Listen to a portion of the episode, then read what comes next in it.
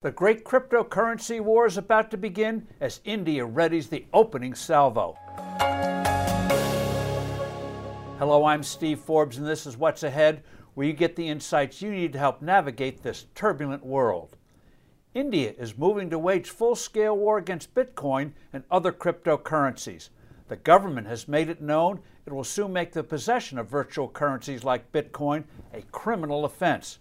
The trading, mining, issuing, or transferring of crypto assets will also be prohibited. Offenders will face potential jail time. The government should back off, but probably won't. India will have plenty of company in this war.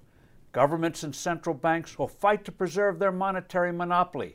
They don't want independent individuals and entities creating a credible alternative to their own money.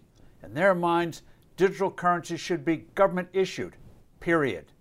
In the US, for example, you can go to jail for producing a substitute for the dollar, even if your invention looks nothing like the greenback. Up to now, authorities have eyed the cryptos warily, not hitting them with crippling regulations. That's because these digital monies could not be easily used for commercial transactions, especially long term contracts, given their violent volatility in value. Various vendors from time to time will proclaim they will accept Bitcoin or other cryptos as payment, but these are really sideshows.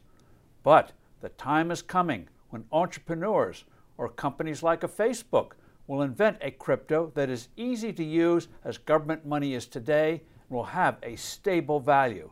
That is, this new kind of crypto will have its value fixed to a trusted currency like the Swiss franc, or to gold, or a basket of major currencies, or a basket of commodities.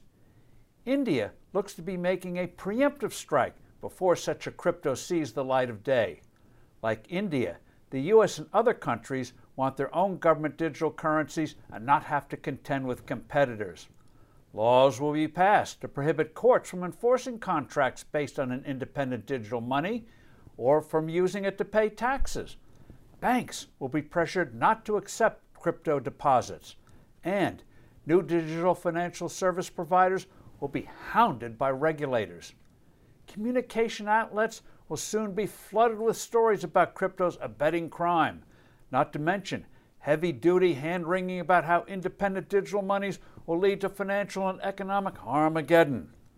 But unlike India and its probable imitators, government should start figuring out how to live with the crypto world. The best way? Stop debasing your money. Go to the gold standard.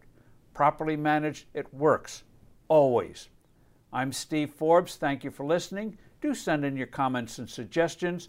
I look forward to being with you soon again.